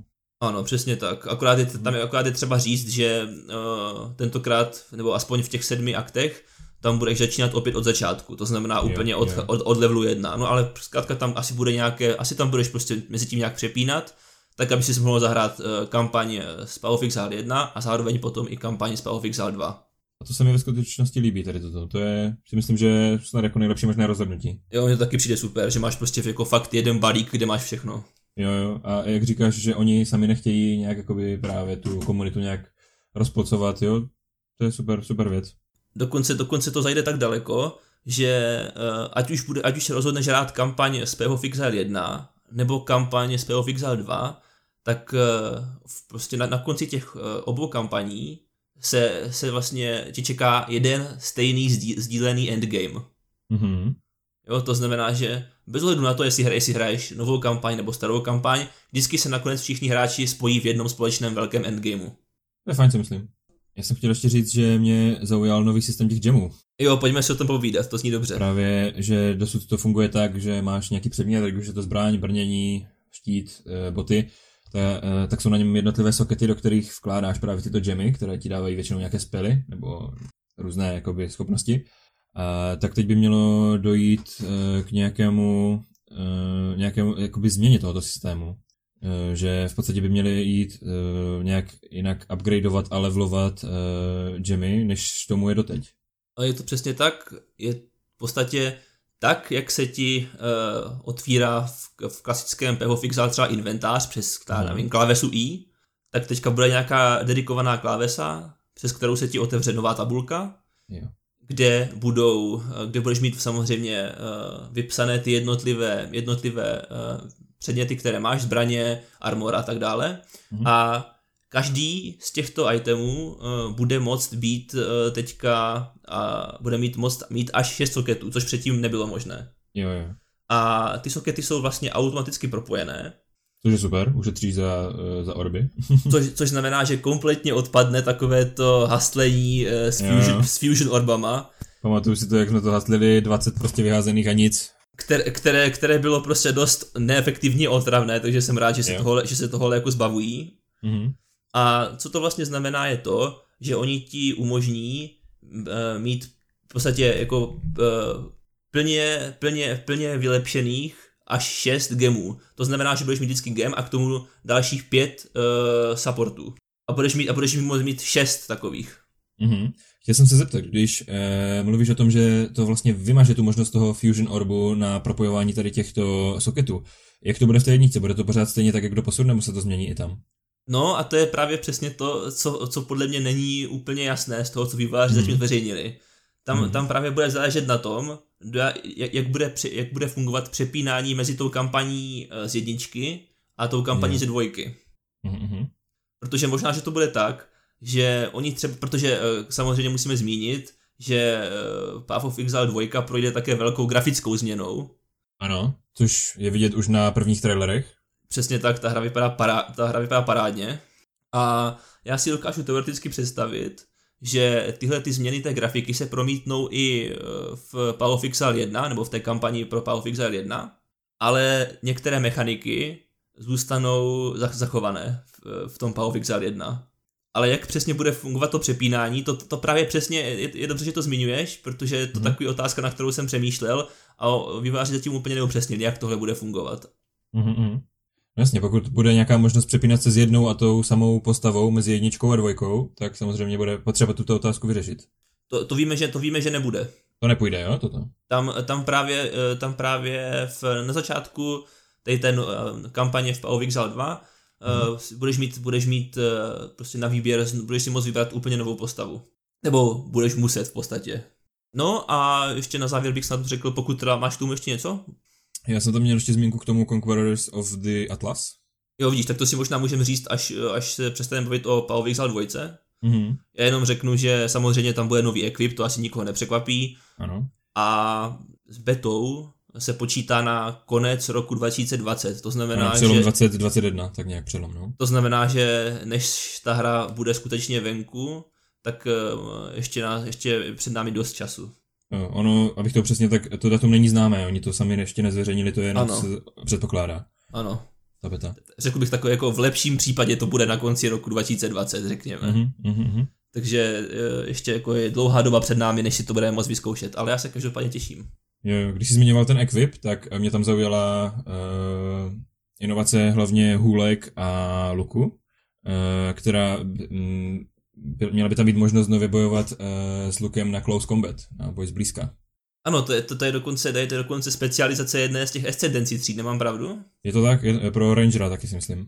Jo, a to, to mě přijde super, mně fakt přijde jo. super, že to, že to takhle jako rozšiřují.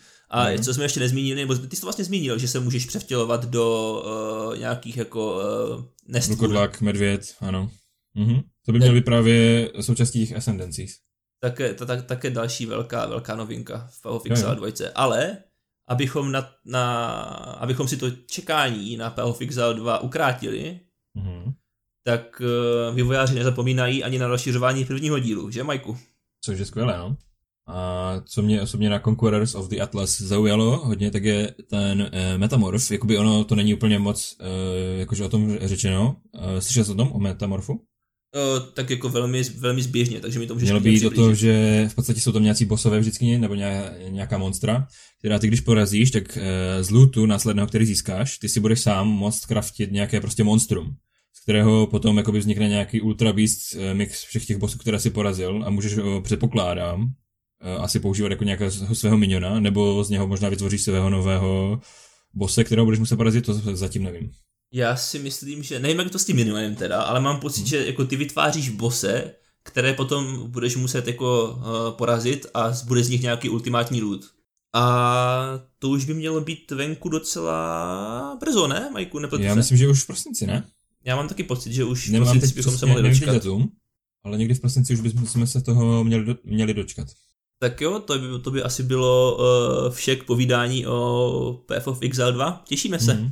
Jo, rozhodně, rozhodně. Eh, jak říkám, přednedávnem jsme s Marou právě jedničku dohráli. Pro mě osobně to bylo poprvé, já jsem vždycky poječko do, rozehrál a nedostal jsem se přes pátý akt. Pro mě vlastně taky ve skutečnosti. No vidíš, takže skvělý zážitek. Doporučujeme všem. Je to hra free to play, takže... Přesně tak, o free to play bez eh, pay to win mik- mik- mikrotransakcí. Ano, jsou tam jako kosmetické, ale ty prostě nikomu nedají žádný boost, takže... Jako je to až neskutečné, že zadarmo dostaneš takhle komplexní hru. Jo, je to fakt, fakt, že jo. Takže jako pokud máte rádi Diablovky mm-hmm. a jste zklamaní například eh, z Diabla 3, anebo se vám nechce čekat na Diablo 4, tak určitě vyzkoušejte Path of Exile. Rozhodně. Tak a teď se podíváme na konferenci Microsoftu, která byla minulý týden a Microsoft tam předvedl některá zajímavá oznámení. Ano, eh, jednalo se o takový, nebo takový, řekněme, fanouškovský festival, každoroční, Eh, který se eh, letos jmenoval eh, XO19, to znamená XO19. A je to, jak jsem říkal, je to prostě oslava, oslava pro fanoušky Xboxu, fanoušky Microsoftu, no respektive jako té herní divize od Microsoftu. A my si velmi zběžně probereme některá oznámení a zakončíme to povídáním o Age of Empires 4, protože to bylo asi taková jako největší věc, která se tam odehrála. Každopádně, ještě předtím, než se k této strategii dostaneme, tak jako první eh, tam došlo k oznámení titulu Everwild, což ve, což ve zkratce je nová značka od uh, legendárního studia Rare, které má na svém kontě například uh, nedávné Sea of Thieves. Uh, na hře v současné době pracuje zhruba 50 lidí a hra se nachází v preprodukci. To znamená, a měla by to být jako velká 3Ačková hra, která vyjde, řekněme, za několik let. Zkrátka to vydání je hodně, hodně daleko. No a Majku, viděl, ty jsi viděl trailer, předpokládám. Viděl jsem trailer a ta hra jako působí velmi kouzelně, velice pěkně, spousta takových jako fantastických uh, zvířat, a tím nemyslím uh, tu sérii filmů ze světa Harry Pottera. Jako v podstatě nevím, o co tam jde, nebo nemám ponětí, kam ta hra směřuje, o čem bude. Mně se líbí ta grafika, kterou je to dělané, mě to trošku připomíná No Man's Sky, jak je to takové kreslené a vizuálně to za mě vypadá pěkně, jako prakticky k té hře asi zatím nemáme moc co říct ještě, jak je to v tom raném vývoji. Vizuálně, vizuálně je moc hezká, ale je přesně jak říkáte, těžko hodnotit nějakým způsobem obsah. Já bych si, mě by se třeba líbilo, kdyby to bylo trošku uh, na styl třeba Zeldy. Okay. Nějakým způsobem, nebo tak jako kdyby ten gameplay byl pojatý tímto způsobem, ale to samozřejmě těžko, těžko usuzovat. Uh, takže to byl, to byl Everwild. Další hrou, která tam byla oznámena, je titul Tell Me Why od studia Don't Not, které je známé například díky uh, úspěšné sérii Life is Strange. Tahle hra vyjde v létě 2020 na Xbox a na PC, bude, bude rozdělená do tří epizod. Opět po vzoru uh, her jako je Life is Strange nebo The Walking Dead bude uh, to taková prostě příběhovká adventura, uh, která pojednává o dvojčatech Tylerovi a Erison, kteří se snaží odhalit vzpomínky na své komplikované dětství. Příběh se odehrává v malém městě na Aljašce a co je, na, co je na tom zajímavé, tak ten Tyler by měl být transgender postavou.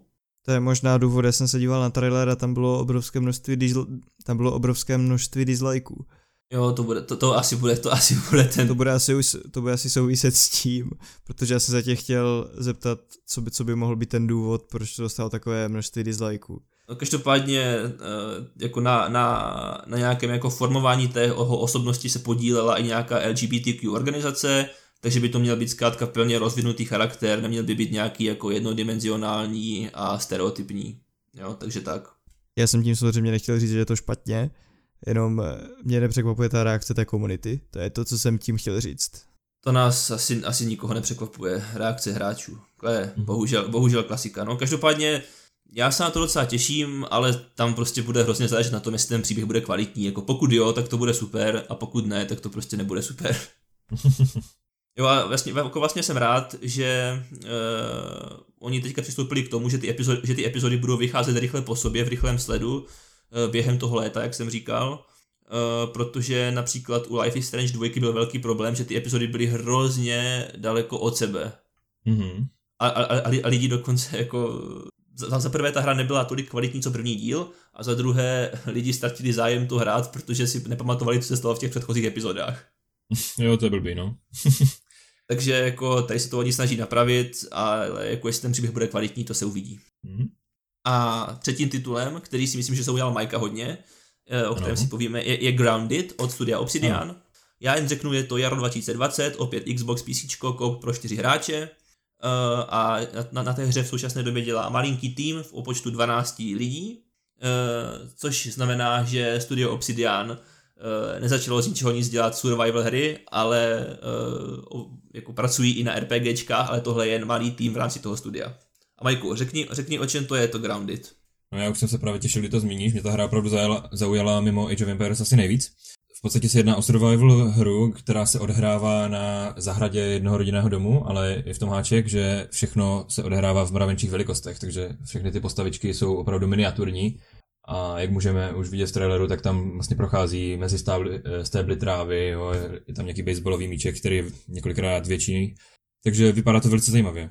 Nějaké stavění základny tam bylo, nebo nějakého městečka, nevím přesně. A eh, znamená to, že se budeme například eh, utkávat s nějakými hmyzími nepřáteli? Uh, to bych řekl pravdu, to zase tak dobře nevím. Myslím, že v traileru něco takového bylo, ne? Minimálně jako, že s nimi přijdeš do, kon- do nějaké konfrontace z toho, z toho tylu tam byl minimálně nějaký takový velký nebezpečný pavouk na konci, že pokud se nepletu. Uh, nicméně vývojáři říkají, že, uh, by ta, že by ta hra měla mít takový nějaký jako rozvětvený ekosystém, kdy ten hmyz uh, bude simulován, nebo chování toho hmyzu bude simulováno i mimo uh, to zorné pole hráče. Mm-hmm. Jo, takže, ten, takže ten svět by měl být zkrátka tak nějak jako simulovaný a měl by si žít, žít tak trošku vlastním životem, do kterého ti hráči budou zasahovat nějakým způsobem. A máš pravdu, jak říkal, bude tam prostě základna, je tam crafting, hledání nějakých zásob. Mm-hmm. Jenom napadá otázka, jestli ti nepřijde, eh, že už je trošku pozdě na to přicházet jako se survival hrou. Ty podívej, pokud bude mít co nabídnout, Mm, proč ne? Zase je to novinka v tom, že se to všechno odehrává v tom mikrosvětě a je to proti hmyzu, jo? Nebo mm, snažit se přežít, eh, když na tebe utočí armáda bravenců, jo? Takže... Mm, to je pravda. Jako, je fakt, že někdo, kdo hraje pořád survival hry, může to být přesycený, ale jak říkám, když to bude mít co nabídnout, když to bude fakt kvalitní, proč ne? Je pravda, že eh, to je takový ten unikátní twist, no, to zmenšení, to je pravda. Uvidí, uvidíme, jak, uvidíme, jak to dopadne a vlastně už nebude muset tak dlouho čekat, na jaře to bude venku. No a zlatým hřebem tohoto, tohoto bloku je povídání o Age of Empires 4, které se dočkalo gameplay traileru, sice kratičkého, asi minutového, ale přesto gameplay traileru. Tak eh, jak se vám ta hra líbí? Tak je tam asi určitý posun v grafice, to se samozřejmě čekalo a vědělo. Myslím si, že zasazení do toho středověku je zajímavé, myslím si, že jako proč by to nemohlo fungovat. Přece jenom těch vojenských strategií ve středověku bylo spousta a každý národ využíval trošku něco jiného. Jenom když si vezmete kontrast jako husití versus třeba křižáci, tak to jsou prostě dvě naprosto odlišné armády, která každá používá nějaký strategický styl a mají odlišné jednotky a všechno. A já si myslím, že stejně zatím jako k tomu prostě není moc co říct k té hře. Jako z traileru to vypadá zajímavě, myslím si, že ten středověk může fungovat a bude záležet na tom provedení. Ono z toho traileru je fakt asi nejzajímavější ten grafický posun, no. Že to vypadá opravdu hezky a jako mě tam třeba jenom baví ta pasáž, kdy tam ti jezdci na koních jedou proti prostě zdi, proti hradbě, což je trošku vtipné, ale, ale jinak je to fajn. No, eh, v tom, trailer, v tom traileru vidíme dvě, dva národy, Mongoly a Brity. Mm-hmm. A co se, co se týče toho zasazení, tak by to mělo být uh, od středověku až před začátek renesance, mělo by to být takové jako roz, trošku roztáhlejší období. A uh, vývojáři se ještě vyjádřili na, na konto mikro, mikrotransakcí, které prostě oni nechtějí v takovéto hře mít a místo toho se budou soustředit na DLC a expanze, což si myslím, že, že je fair. To je správné rozhodnutí za mě. Jakoby kazit, kazit sérii Age of Empires s nějakými mikrotransakcemi by nestálo za to. Já si myslím, že je to fajn v kontextu toho třeba, jak funguje Europa Universalis nebo Crusader Kings, tak udělat něco podobného.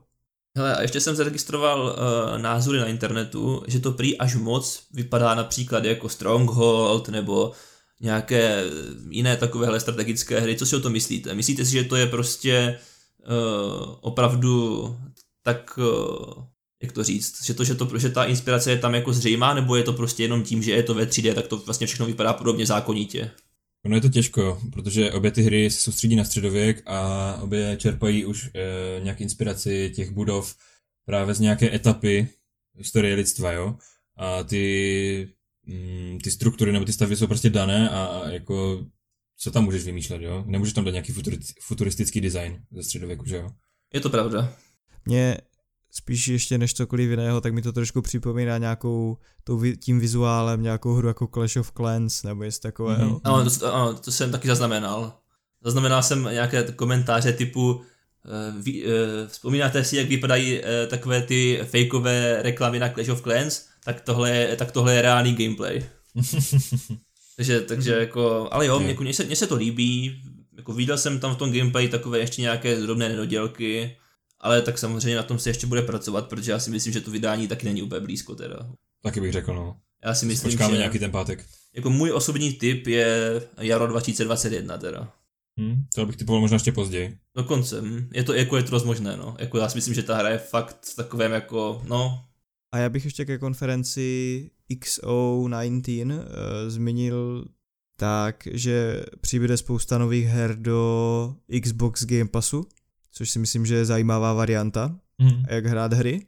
A v příštím roce, tedy když bude spuštěný ten projekt xCloud, tak právě všechny ty hry, co jsou v tom Xgo, co, jsou, co jsou v tom Xbox Game Passu, by měl podporovat ten projekt xCloud. Přesně tak. se nepletu. Mm-hmm. Což je naprosto skvělé propojení a logické propojení hlavně.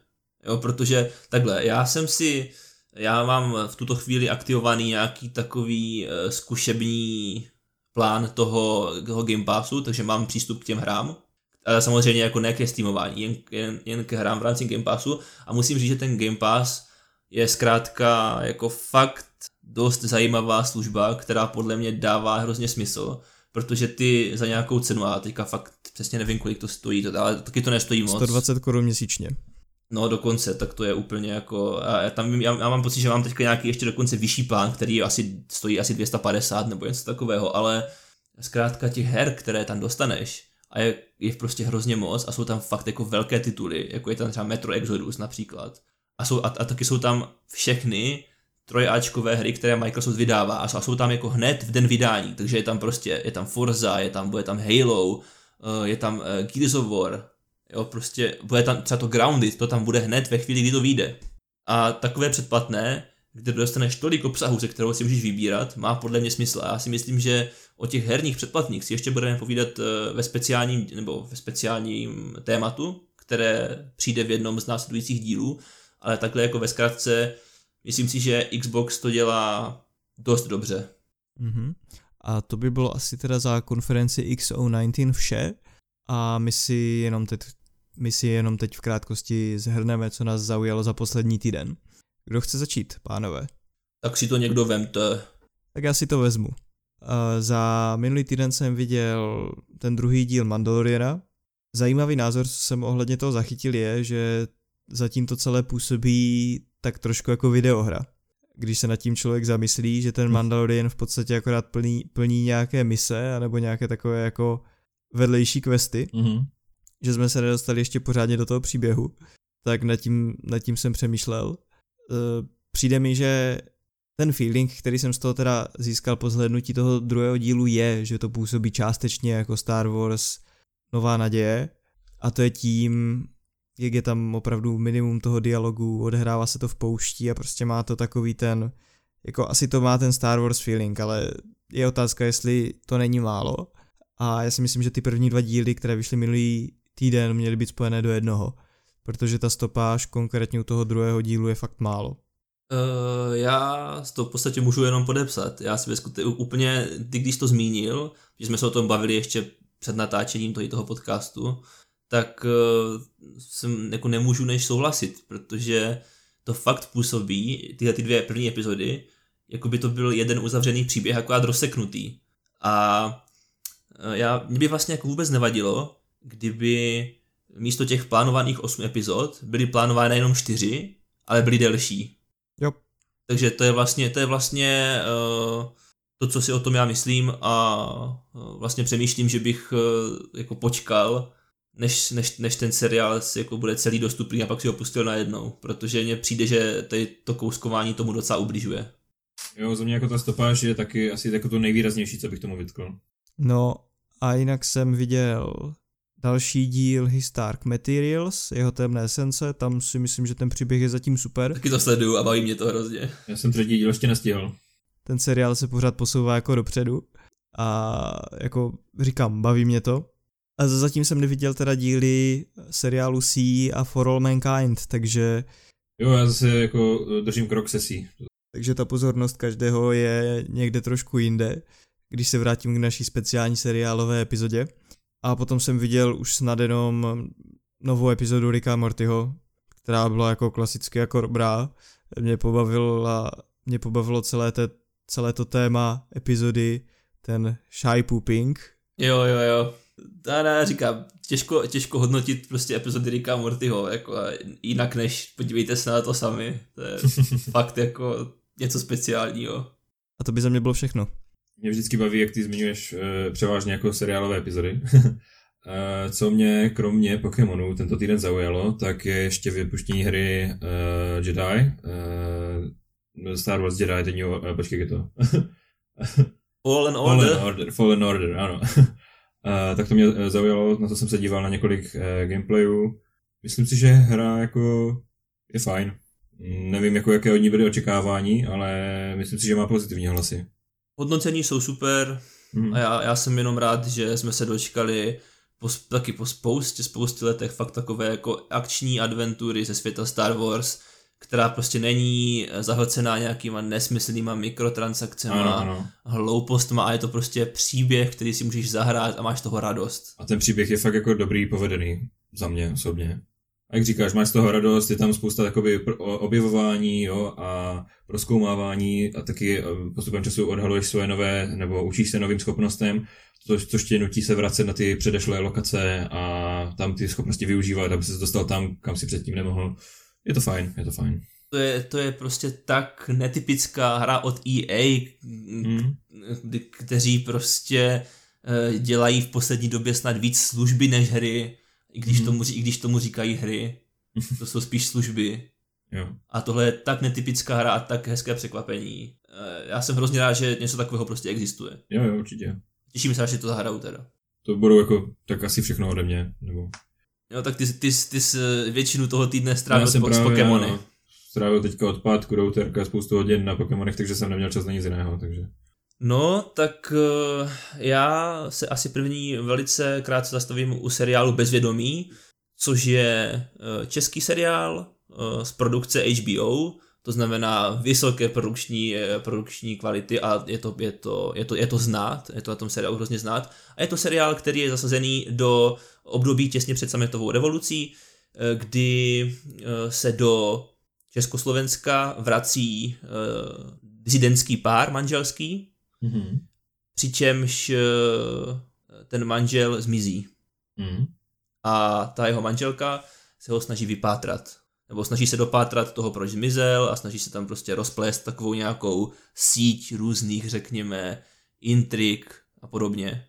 A ten seriál má hrozně komplexní scénář, takže jako těžko ho tady popisovat nějakým způsobem, nebo já se ani necítím kvalifikovaný do takovýchto uh, témat zabíhat. Každopádně... Možná by to ani nebylo dobře, abys neprozradil nějaké spoilery. Přesně tak, přesně tak, protože ono se to jako velmi, je to, je to velmi zamotané, řekněme. A je to asi na ploše, pokud se nepletu, šesti epizod. Myslím, že, myslím, že to je šest epizod a za mě teda rozhodně palec nahoru a byl bych rád, kdyby takové projekty vznikaly eh, v Česku i nadále. No, co dál? Viděl jsem, konečně jsem si pustil eh, film Vzhůru do oblak. Je ten animák. Ano, ten animák. Jo. Uh, a musím říct, že jsem mírně zklamaný teda, Eh, protože, a já si myslím, že o tom asi můžu mluvit. Já jsem to sice neviděl, ale mě to nebude vadit v pořádku. už, je to, už je to přece jenom nějakou dobu, co ten film vyšel, takže to snad, snad nebude takový problém. Takže jako ten začátek toho filmu je hrozně silný. Je tam, nebo víte, o čem to zhruba je? A možná, možná řeknu, že to je o, o takovém jako dědečkovi, který je, eh, řekněme, čerstvý vdovec a e, tak nějak ztrácí chuť do života a rozhodne se e, vlastně a nakonec rozhodne splnit si takové jedno přání, které si s tou svojí manželkou dlouho slibovali, ale nikdy se k němu nedostali. A to je, že e, na, na, prostě na svůj dům přiváží jako obrovské množství heliových balónků a ten dům se vznese z takové jako uh, pochmurné městské zástavby se přesune do takové jako přírodní scenérie a tam prostě tam ten dům jako bude a tam on bude žít. Mm-hmm. No ale samozřejmě do, do cesty se mu připlete i uh, takový jako malý skautík, který uh, touží potom získat odznak za pomoc, pomoc seniorům. No a, a tihle dva se prostě vydávají na dobrodružství samozřejmě v tom létajícím domě a vlastně jak ten film se zdá být zpočátku takový fakt, eh, že vlastně hned, hned v podstatě v úvodu je scéna, která eh, v podstatě jako tak zrychleně mapuje celý život toho, toho manželského páru od jejich prvotního setkání až po smrt té manželky. A to teda, jak já jsem měkký, tak tohle mě úplně dostalo samozřejmě. Klasika prostě, úplně jako, úplně jsem tam eh, ronil slzy z toho. A říkal jsem si, že ten film teda začíná opravdu jako silně. A vlastně celý ten, celý ten motiv toho vydání se na nějakou cestu e, tím v tom domě, který e, odnáší ty balónky, mohl být jako takovým nějakým, řekněme, poetickým vyjádřením něčeho možná. A i třeba, i třeba nějakého toho hledání nového smyslu života z pohledu toho, z toho starého pána, Eh, střetu nějakých generací, že jo, když vezmeš toho, eh, jo. tu konfrontaci toho eh, malého, malého skauta s tím, s tím starým pánem a jenže ono se to prostě ve druhé části toho filmu hrozně zvrtne v takovou jako divočinu, hloupou prostě, kde tam jsou jako nějací mluvící psi, co letají v letadlech. jako a to, ta, a ono, to zní debil, ono to zní debilně a fakt to takhle debilní je prostě. Mm-hmm. A jako tady, a tady ta druhá část byť tomu ta první část vůbec nenasvědčuje, tak ta druhá část je fakt vyloženě cílená na ty mladé diváky mm. a ti mhm. dospělí si z toho fakt moc neodnesou. A jako přesto, že bych ten film doporučil a myslím si, že to je jako hezký animák, tak jsem měl od něho zkrátka větší očekávání. Takže, takže to by bylo eh, k filmu Up, neboli Vzhůru do oblak. A třetí věc, o které bych jako chtěl mluvit, a je to taková zajímavost spíš, tak se mi pokazil telefon. Wow. Jako, mo, jako mobilní, mo, mobilní telefon a to tak, že Eh, jako z něho nejde volat. Což, samo, což samozřejmě jako popírá tak trošku podstatu mobilního telefonu. Já jsem fakt zvědavý, kam tady tohle povede. A, vla, a jako vlastně jsem chtěl říct, že jsem si vzal nějaký jako záložní, co máme doma, takovou nějakou, takový nějaký jako starý telefon, jo, prostě, jako, fun, jako plně funkční, dokonce nemoc používaný, ale prostě jako telefon, já nevím, starý, dejme tomu 4 roky, nebo 3 roky a to v té době byl, ta, ta, v té době to byla ta nejnižší možná třída, kterou si mohl koupit.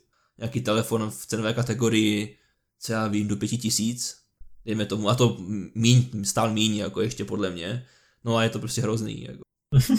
jako, já jsem, jako já jsem zjistil, že nemám moc velký nároky na, na, na to používání toho telefonu, já v podstatě tam jako jediné, co tam dělám, je tak, že používám nějaký základní aplikace typu Messenger a, a já nevím, můj vlak a, a Spotify nebo něco. Občas jsem tam vyfotím nějakou fotku, žádný náročný hry nehraju, ale prostě, takže jako mojím jedním z takových požadavků je, aby to bylo plynulý, prostě, aby navigace v tom prostředí byla plynulá, což tenhle ten jako telefon, na který si musím teďka zvykat, jako naprosto jako nesplňuje. Mám taková otázka, je to Bada? Není to Bada, je to, je to, je, je to sice Samsung, ale, ale, ale, ale zas tak hluboko do minulosti jsme nešli teda. Každopádně, jako, fakt je to prostě hrozný, jak ten telefon jako nefunguje a furt, tam pl, furt jsou plné rámky a jako nedávám to moc, no, upřímně. Prostě, takže takhle, jako to jsou takové moje uh, strasti a starosti, jak se potýkám uh, tady s, životem. Se, se životem a se záložním telefonem. To je ode mě asi všechno z toho k tomuhle bloku. Jsem, smut, jsem smutný. Krásné a obohacující. Já si myslím, že to naše diváky potěšilo, tady tyhle ty moje problémy. tak jo, ale musíme to ukončit na nějakou veselou notu, takže ta veselá zpráva, kterou si z tohoto můžete odnést, že tu zase budeme za týden, snad ve čtvrtek v 6 hodin a pro tento týden naslyšenou. Mějte, Mějte se hezky. Mějte se fajn. God. Jsem čekal, kdo to řekne.